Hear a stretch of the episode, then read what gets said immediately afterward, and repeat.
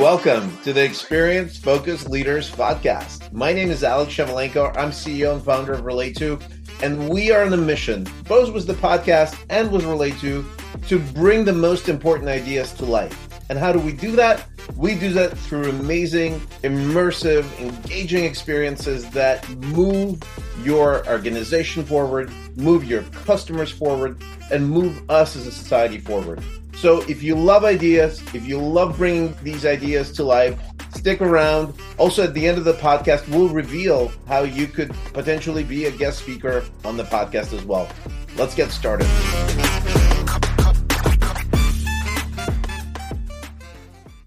Welcome to the Experienced Focus Leaders podcast. I am privileged to introduce you to one of our mentors at Relayto and friends, an investor, but really just a cloud pioneer that we're privileged to have occasional chats with. And we wanted to uh, share the the insights from one of these chats, just like you're you're hearing um, uh, almost like an inside track here with Steve King. Steve is a former CEO of DocuSign, but really a five-time CEO with many exits uh, to boot, and um, you know now sits on boards of um, exciting companies. But I, I think um, you know, without further introduction, Steve, tell us a little bit about your background and you know how you've come to pioneer a, a few uh, cloud-based solutions, not just one, especially in the enterprise content space. Well, Alex, it's great to be here. Um, and and you're right. I am a friend of of yours, of course, and Relayto, and have uh, really been excited to watch the progress along the way. And we'll continue, you know, to be on the sidelines, rooting rooting for success, which I am absolutely convinced will will come or is coming.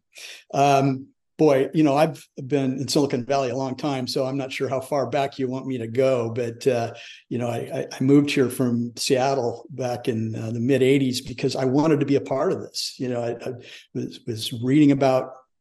Um, you know the, the emerging companies uh, in Silicon Valley, and and in particular, you know, I was in kind of content and managing content and and was excited about the idea of of taking you know this paper content and converting it into digital form so it could be more easily managed and information uh, could be retrieved um, uh, much more easily. And and the power and the knowledge in that information could be leveraged uh, more easily. And you know I was with a company called uh, well, Ziff Davis, which still exists, and uh, at the time it was owned by the Ziff family, and they were in computer publishing and uh, also computer uh, magazine publishing primarily, but they were experimenting with online information distribution. Uh, I wanted to be a part of that and um, uh, came came here to Silicon Valley. And, and ultimately, what really propelled my career was um, leaving them after they were acquired by Thomson, which is now Thomson Reuters, and joining this quirky little company in Palo Alto called E Trade.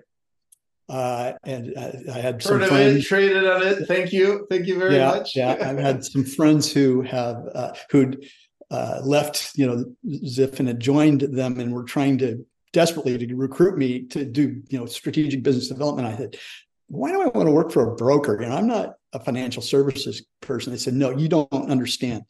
This is a pure play internet opportunity. So this is in 95, 96, and uh, I met with the CEO, Christos Cotsakos, who is this very charismatic um, uh, entrepreneur who who you know really repositioned E-Trade into a technology company, and he had me convinced in five minutes in meeting with him that uh, I should. This is a great opportunity. I should join. So in the four years I was there, we grew from a couple hundred employees and uh, 50 million in revenue to 5,000 employees and a billion and a half in revenue. And uh, so it was a pretty chaotic time, but it was right in the middle of the dot com bubble. And there, because it was so chaotic and growth, growth was exploding, there were lots of opportunities if, if you wanted to raise your hand and, and take on uh, additional responsibility. So, you know, I'll, kind of fast forward through the the first three years, but the last year I, I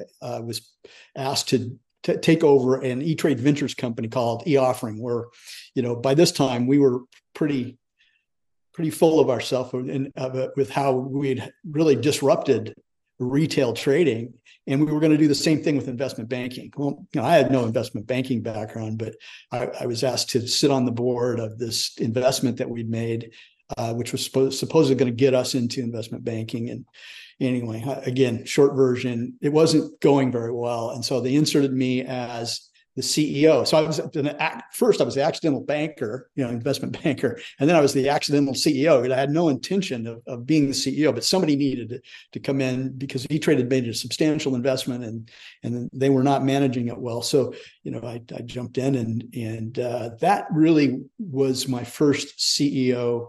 Uh, opportunity and I learned a lot, made a lot of mistakes, but uh, it was it was a great experience. And we ended up selling that to our, our primary competitor. And, and at that point, I moved on, joined a, another uh, technology company. So I was ready to, at that point, build something again. And uh, E-Trade had made an investment in this uh, company called Zantaz, which was doing uh, uh, archiving uh, of important documents that were being created digitally or converting paper to digital form and and then storing them in the cloud although we didn't call it in the cloud back then we call it on demand you know right. that was that was a very that was the buzzword term. that was the first version yeah. of, the, of the cloud right exactly or or as a um, service uh, uh, storage service provider was another yeah. term but we we didn't want to really leverage that because we were more than storage you know we had this smart platform to to manage uh, uh, documents of all types however as the air was coming out of the dot com bubble, because this is you know late 2000 uh, when I joined, uh, we realized very quickly we weren't going to be able to raise any more money, which was really easy to, to come by up to that point, and, and that we needed to ensure that we had enough runway to prove we had a beachhead market, and the beachhead market we chose was archiving email for financial services firms for compliance. Mm. There was no real defined market.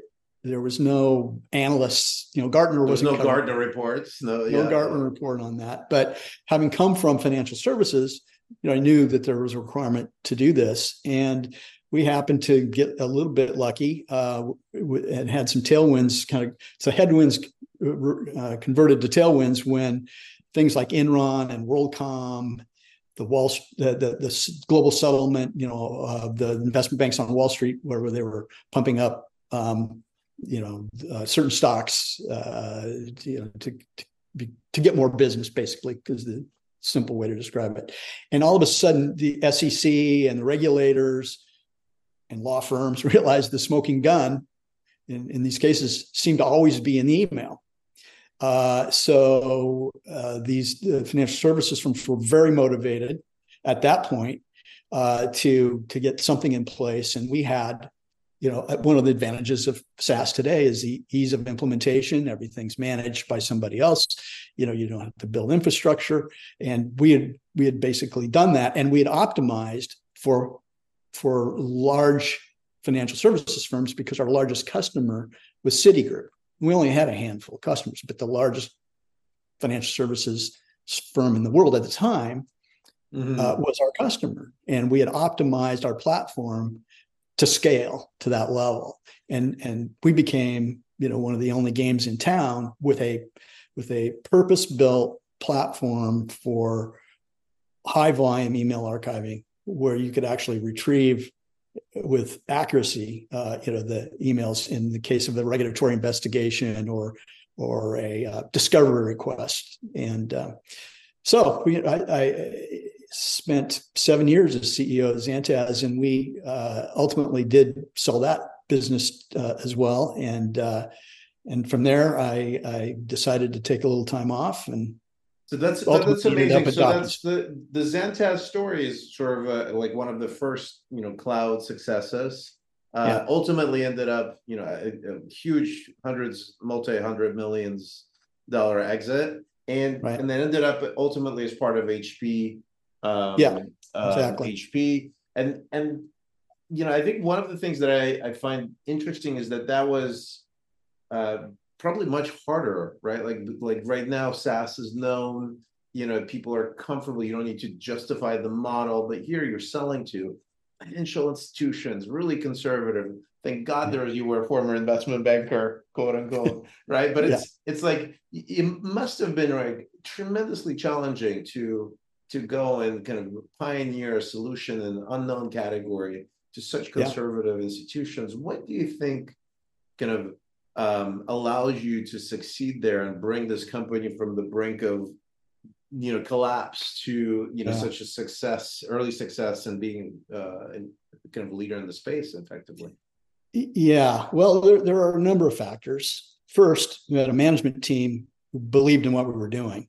And uh, i still look back on that to this day in awe and wonder uh, uh about how the team was so committed and, and believed so much that we were on the right track um, two, our customers were the largest, you know, our, our initial beachhead customers were the largest financial services firms in the world, and we had access to, to you know, senior level uh, people in the technology groups who were telling us we were on the right track. And then, mm-hmm. as they said, you know, we see everything, right? We have an opportunity to evaluate every technology there is in essence that's that's relevant to to financial services and we can tell you that what you're doing is unique you know 1st mm-hmm. it's in the cloud but two you re- you've created this infrastructure uh, to uh, to to scale and as long as you can scale then we're going to have a, a mutually beneficial relationship but the second we believe that you can't scale, you know, you've hit the wall, then we're going to have to look for alternatives. So we, we're constantly motivated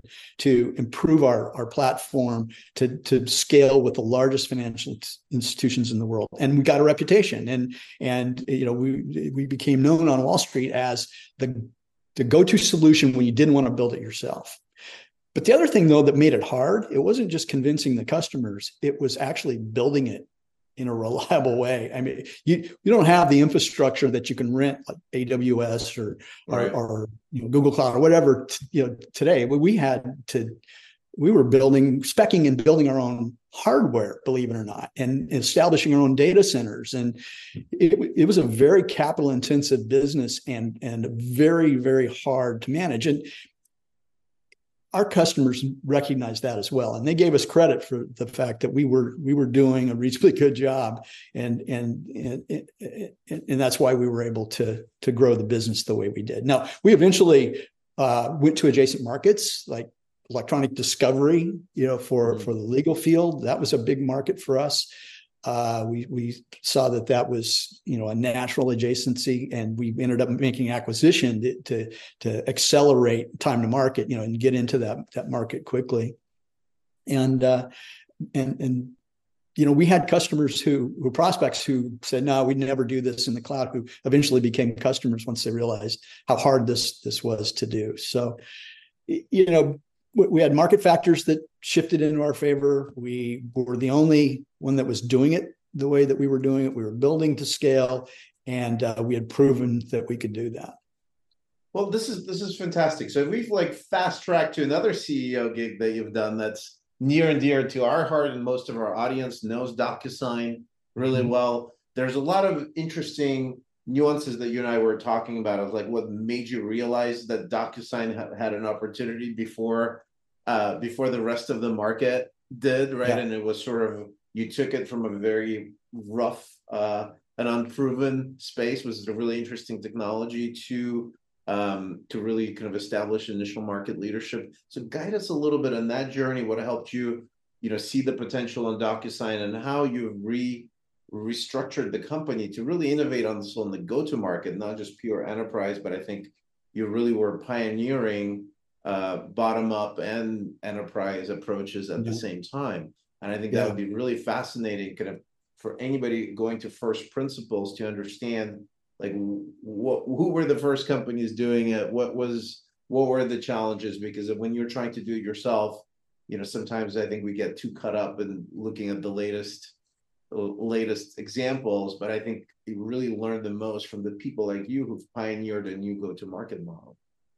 Yeah, well, uh, great question. And, and yeah, as we were talking about earlier, yeah, there's a, a, an E-Trade connection there as well, as well, and also a Zantaz connection. First, the E-Trade connection, and you know, I when I was first approached about the CEO opportunity at DocuSign, it immediately clicked for me because at E Trade we were big proponents of elect, the idea of electronic signature because the the way we were growing is opening accounts as quickly as possible, and we knew that if we could automate the signature process, because you you know from opening brokerage accounts or bank accounts. There's a lot yeah. of documentation and administrative yeah. stuff.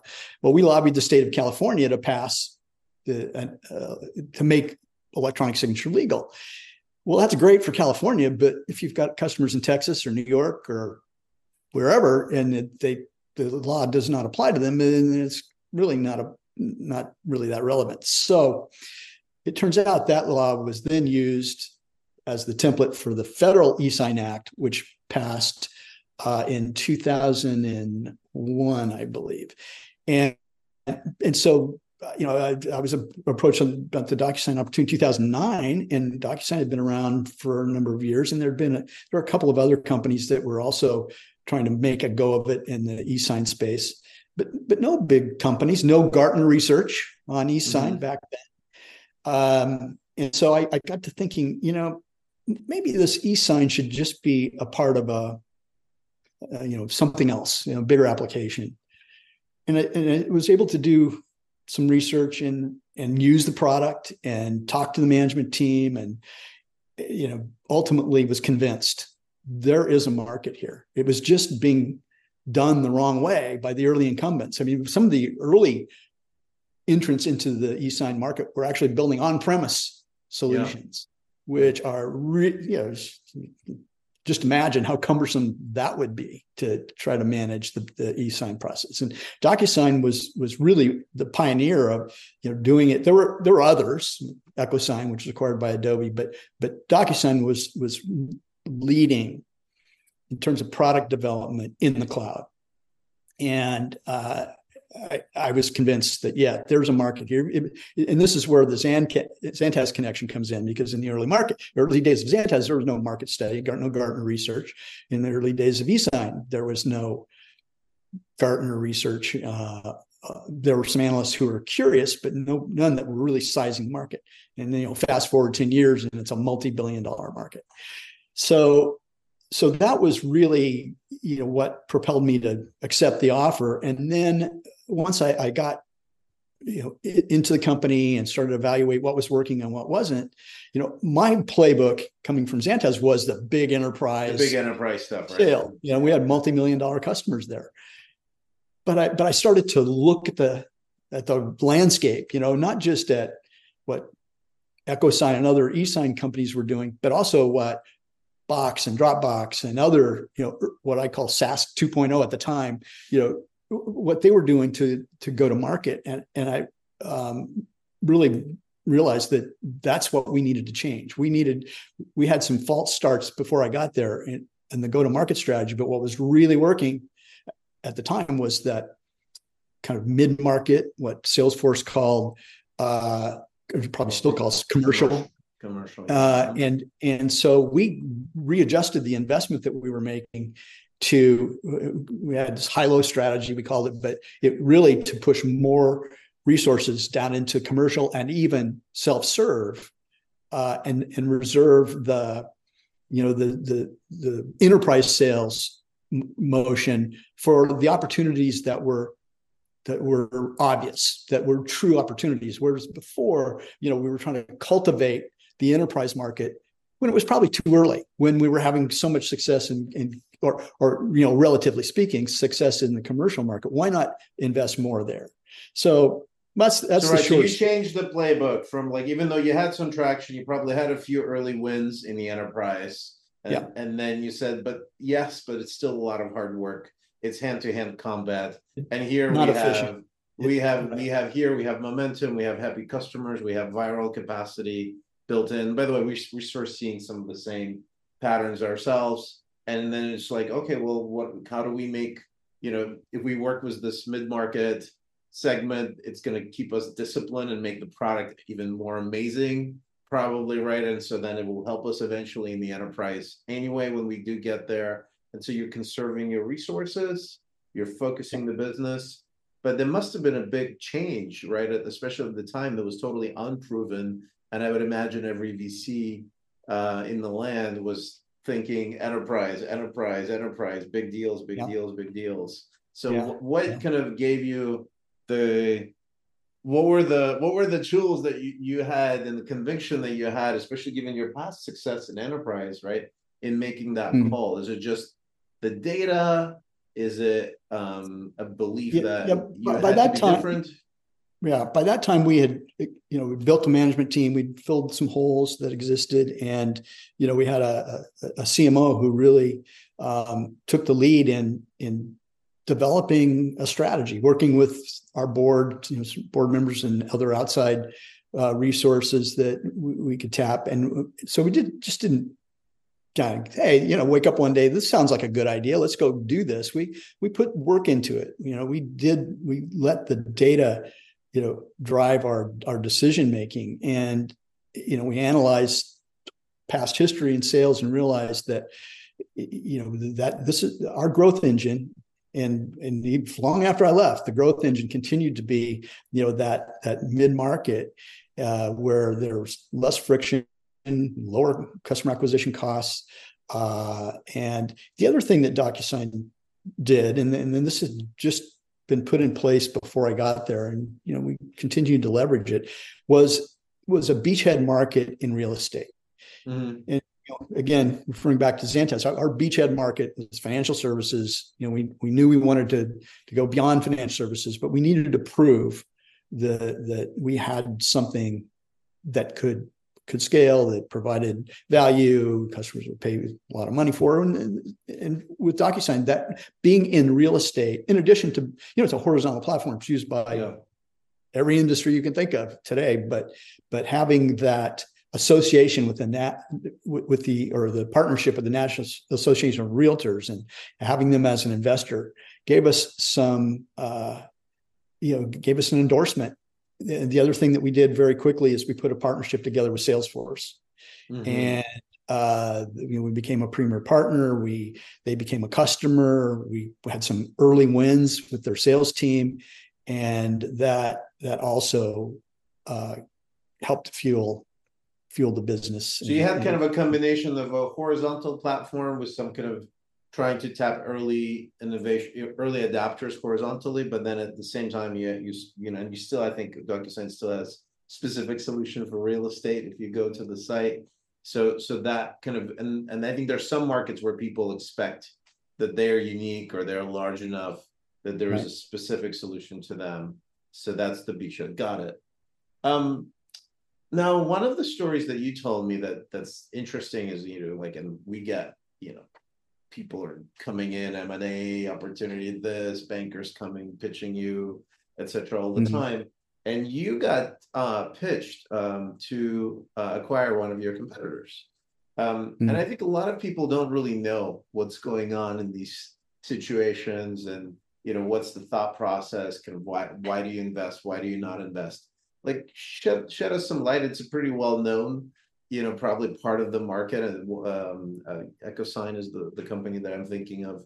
You know like what you know it's now past history so there's nothing sensitive in there. And it would be good to get a little bit of a perspective of a ceo of a potential buyer of kind of how you're thinking about that opportunity and how do you think about it now uh, from yeah. the perspective of go no go decisions.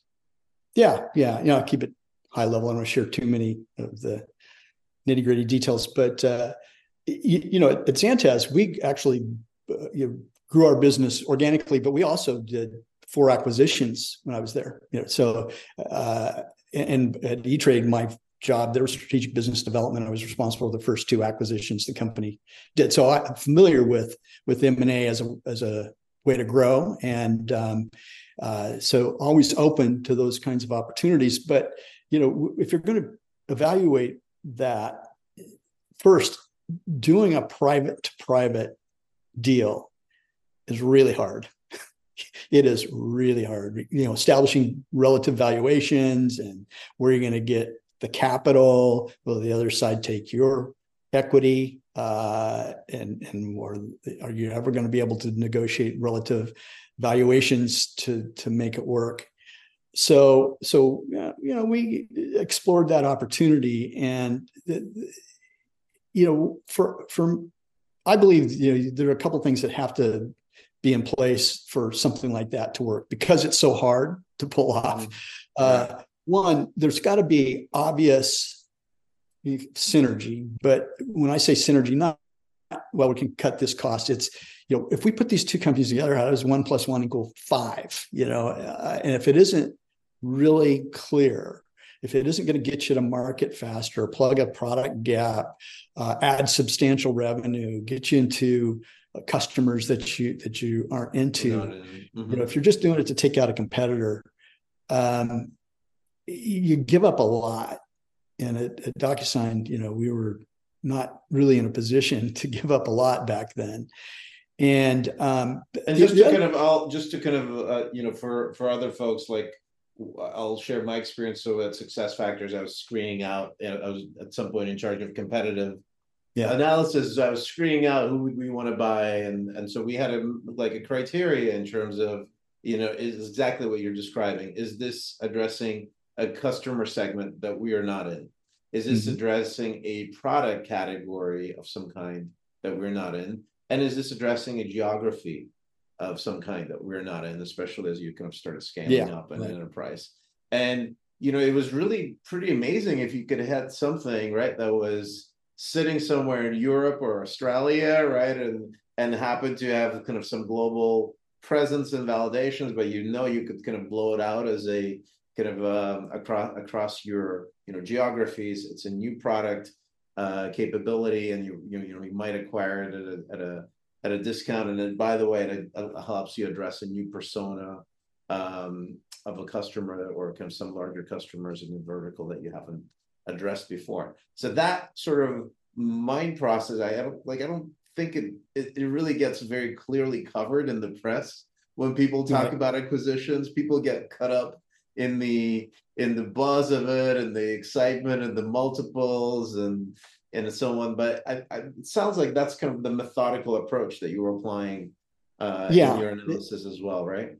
Exactly, and and, and ultimately, you know, you have to have the belief that you if if you don't make the acquisition and one of your large competitors does or a large incumbent who wants to enter the market does you have to be convinced that you you can compete. And at Zantaz you know we competed with every large technology company on the planet in that archiving space ultimately. We competed with IBM even though we had a partnership. We competed with HP we competed with EMC uh, we competed with others you know that that uh, I can't even think of right now. But but we were we were successful. And, and I believe that if you're going to sell into enterprise, sell in B2B, you, you need to have a plan, a strategy for, for how you're going to outmaneuver the large incumbents, especially in the beginning while you're establishing your market presence. And um, at, at DocuSign, we were convinced that we had a much better product. We uh, we had a, a bigger customer base. We had, um, uh, you, you, know, we, we weren't going to acquire anything that was that was so unique that that it was worth giving up a lot of our equity mm-hmm. and, and and consequently dilution to our investors, you know, to to acquire it. That we were we believe we're going to go out and compete and win. And if you fast forward to today, DocuSign has seventy percent. I don't know last time I, I, checked, which was quite some time ago, but 70% market share by some estimates. So, so DocuSign was incredibly successful in competing uh, in that market with with others who who were bigger, and um, uh, you know, ultimately, uh, that's what we the, that was our conviction and why we we decided not to to move forward. And you know, it wasn't a unanimous thing; it was controversial. But uh, you know, we we really it was not something that we could afford to do it at that price. You know, at that time, and ultimately, I think history has shown history that, proving you're wrong right yeah. on that on that situation and i think the other thing is like if we look today, right? Like we definitely I would think of DocuSign in the enterprise world, right? Oh, no question. Like, sure. So it's yeah. really interesting that you had to pull back right you know and kind of focus on that that motion where there's traction but that's just that was a you know temporary decision right it doesn't mean that you said hey no we're not doing doing enterprise uh, you know obviously you know now no. it's probably a bigger driver of the revenue now i would imagine typically in right. mature no, SaaS no, companies these enterprise things right you're absolutely right. You know, the, the long-term strategy is to own the enterprise. The winner in that market will own the enterprise. And but is the enterprise ready? You know, are we should we d- use more of a bottom-up approach as opposed to trying to force it top-down? And uh, a lot of companies, you know, I'd like to say that, oh yeah, we had this brilliant idea, but you can just look at how Salesforce built their business, and and you know a lot of other you know SaaS companies that are public today started off with a freemium version and, and selling to individuals and then bundled those into departmental sales and ultimately to enterprise sales and uh, DocuSign followed followed that playbook. Well, I, I always feel uh, uh, I, I, love chatting with you because you have this pattern matching, and you know, by the way, folks may not know, but Steve we met Steve through Alchemist Accelerator, where uh, we were fortunate to have you as a um, as a CEO coach, and and then you know, later you decided to invest after seeing all the awards, which is great. But you've you've kind of had this openness to look. You got to experiment and find you know where where you fit best, right? And then when we mm-hmm. met, we were just you know tech enabled service effectively, like trying trying to like nailing a problem that we found in the documents and presentations world. And I'm just curious, like when you look at you know companies either like us or others, like where do you kind of how do you pattern match, whether it's for investment or yourself or kind of how do you pattern match? How do you guide these companies to kind of towards that niche to what you found was DocuSign, right? And mm-hmm. uh, when when it's all murky, right? There's like pockets of success here, pockets of success there. Um, and you kind of help them find like what's going to be your beachhead uh, mm-hmm. and encourage experimentation versus you know versus like okay this is our model and that's it right like how how like what's what's been some lessons learned from coaching and mentoring CEOs now that you're kind of in that play more of that role rather than being yourself yeah yeah it, it, I, have worked with a lot of other companies you know that as an advisor board member who have gone through that process as well. And I, you know, it's, for me, it starts with thinking about, you know, I, am reluctant to use strategy or strategic planning, especially for for startups. Mm-hmm. But you do have to think through where do you want to go? Where do you want to be in three years? If everything goes close to perfect, you know, mm-hmm. execution wise and market factors that are beyond your control, but you know, assume that that uh, you know the markets are are stable. Where do you see yourself in in your company in three years? And we went through that exercise at DocuSign after I got there, and and uh, you know the it, it was really enlightening to to hear everybody's view on on where we thought we could be if we executed well or you know better than well, excellently, and uh, and and how aligned we were once we we could spend two three days in an offsite talking about this, and and then but once you've kind of set that big goal, you have to back it up and say, okay, now what do we have to do this year to stay on the path to that goal? Mm-hmm. What do we have to do this quarter? What do I have to do this month? What, what should we be doing today that's going to keep us on the path to achieving this, this big goal that we where we envision ourselves to be, where we'll create a lot of value uh, out into the future. But you know, you need to c- constantly revisit that. So I had a process that you know, kind of learned this at, at E-Trade uh, when I was general manager of, of a business there that, that we formed through two acquisitions. But you know take the time to to think about that and then revisit it every six months with your management team to to to see things changed? You know what have we learned in the last six months? Right. Are the market dynamics different?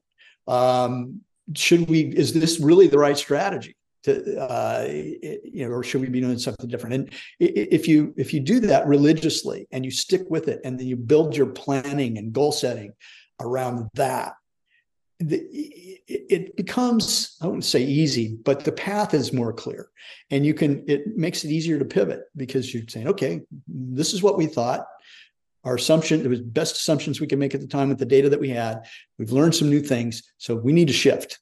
This may yeah. either accelerate us to get to where we want to be in three years. It may delay but uh, you know we're, we're going to continue to make progress. And and i know you know it sounds a little esoteric. I don't want to jump into the you know to the nitty gritty. I don't think we have time for that. But starting back as general manager of a business at, at e-trade and then every other company i've been a part of even as a board member i've encouraged uh, the the management team to do something like that.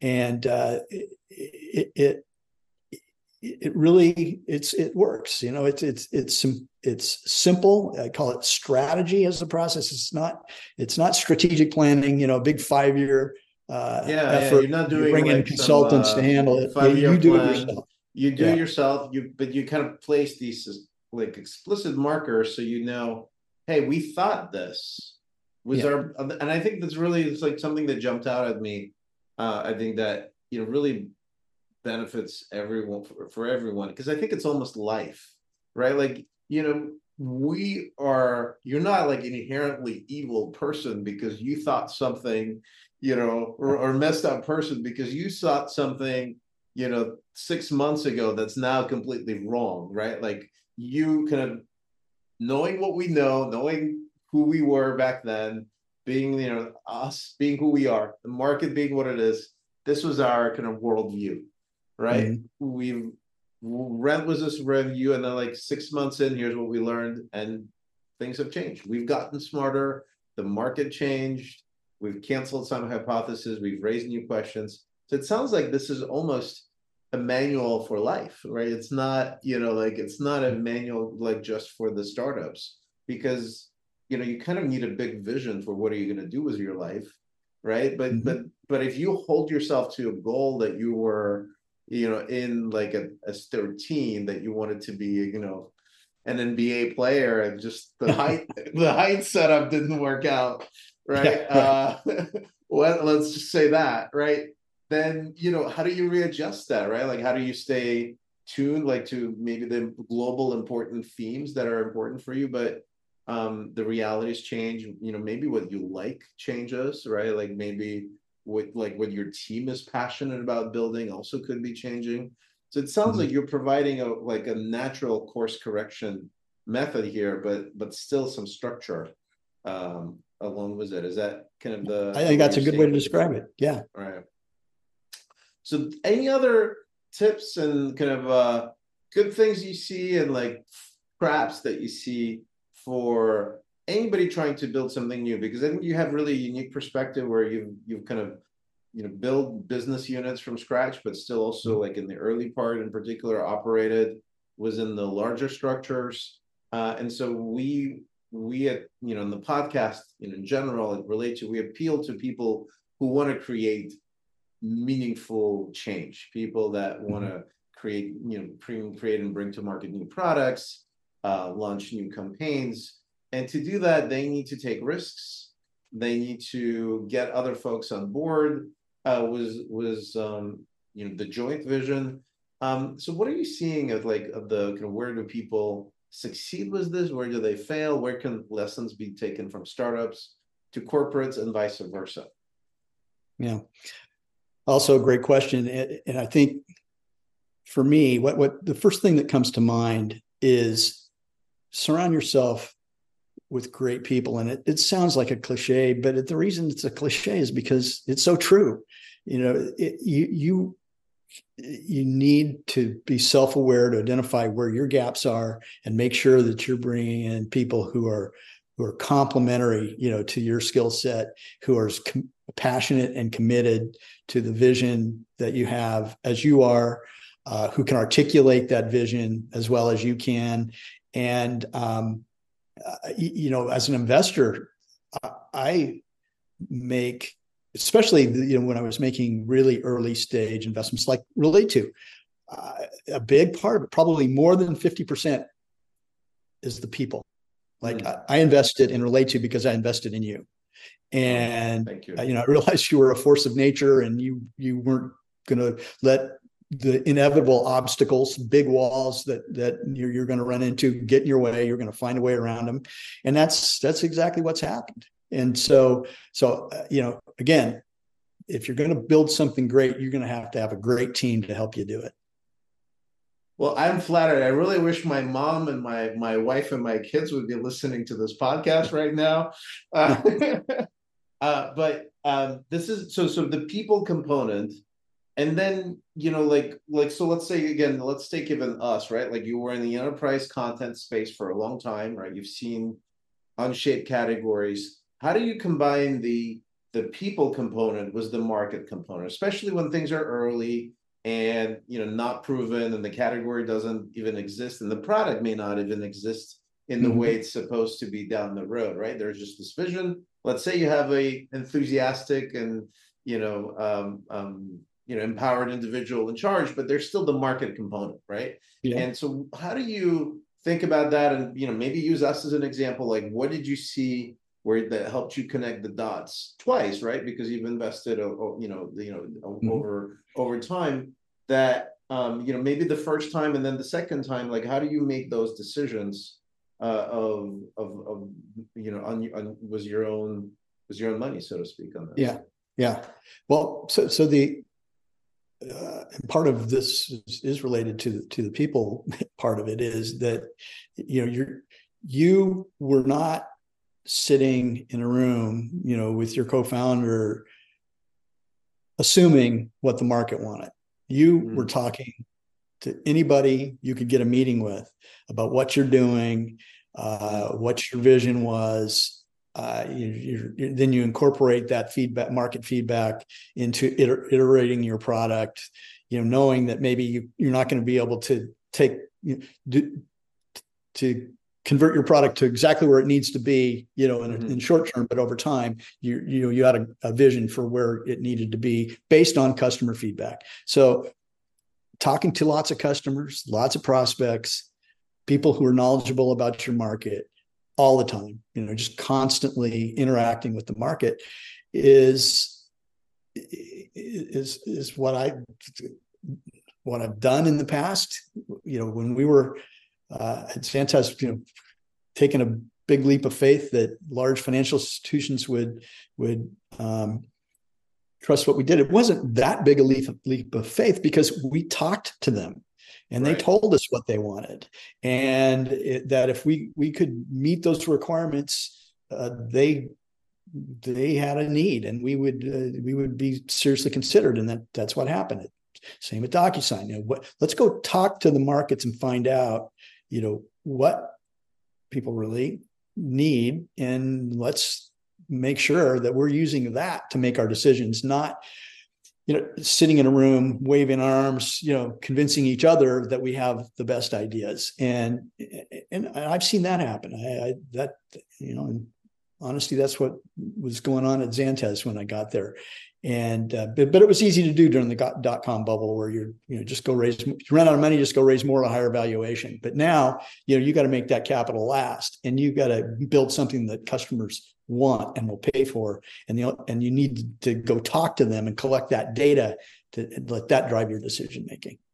Got it. So what i'm hearing is that in especially in the tough markets uh, where you know the the whether it's the funding for from internal sources if you're a corporate thing or external you know like investors um you know you don't have that luxury anymore. If you do it's kind of much more expensive so to speak. So you need to be more and more customer focused. And so that um that dna uh, in anybody who's trying to break some break out something new focusing on your audience your customers prioritizing them sounds like that's obvious um, but that's not done nearly as much because there's a momentum for this is our technology constraints. This is, you know, this is, was our original vision. We already did six months on the roadmap. Is that kind of the the mm-hmm. conversations that you have, or like, I'm a let's debate the finer points of the products, but forget if people even use, you know, understand what the product is supposed to do in the first place. Are we even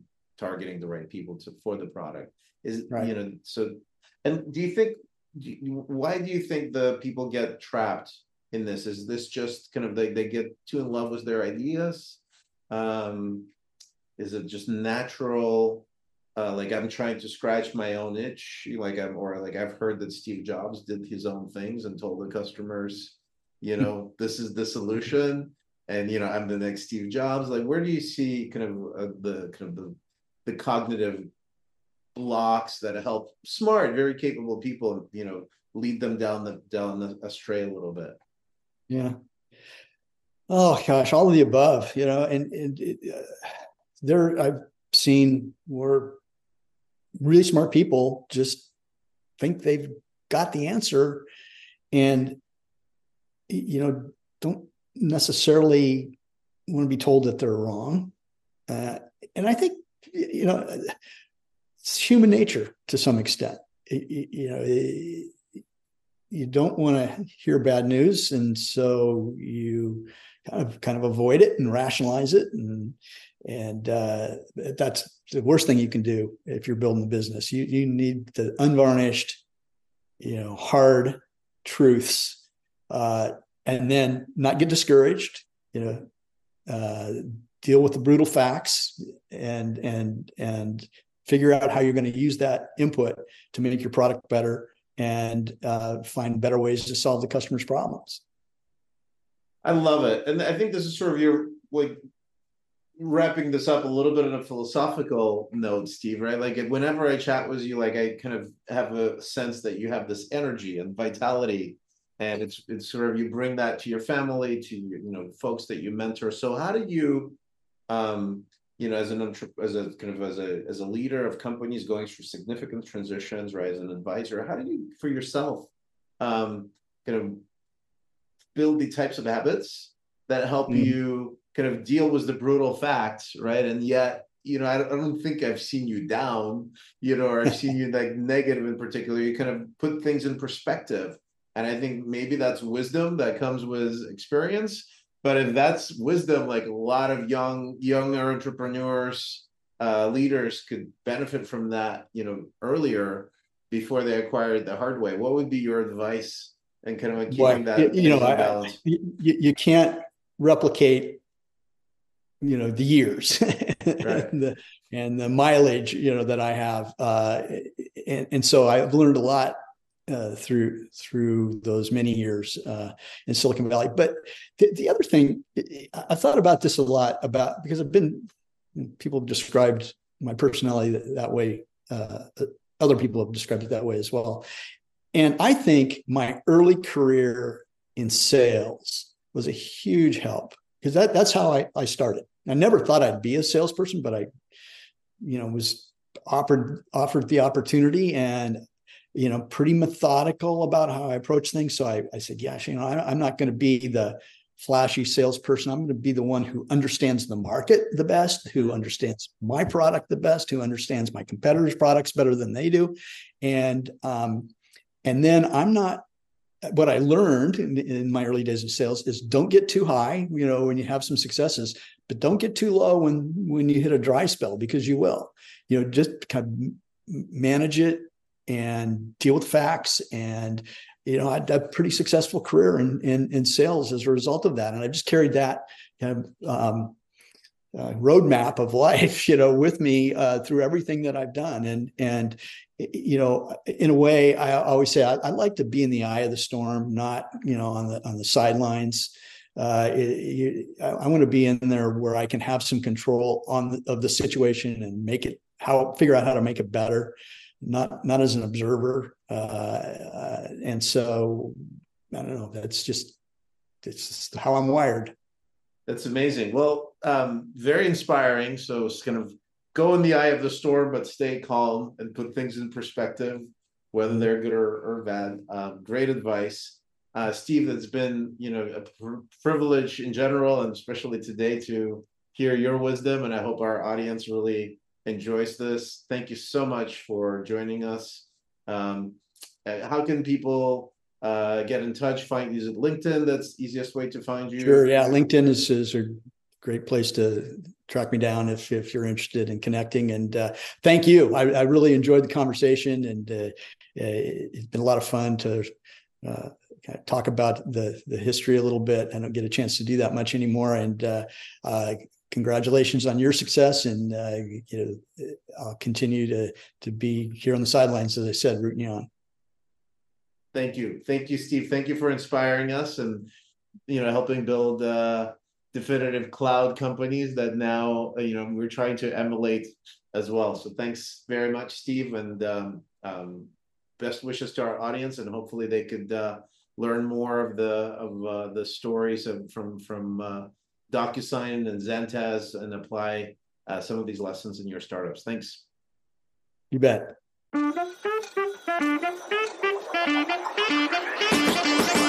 Welcome back. Alex Shevelenko here. Thank you so much for listening to Experience Focused Leaders podcast. You can learn more about us at podcast.relayto.com, R E L Y T O.com obviously, we would love for you to send this to people that you know who would be great speakers, or just share the nuggets that you took away from this episode with your community on social. And you could learn more about what we're up to on relayto.com. You could certainly connect with me on LinkedIn, where it's just very easy to spell my name.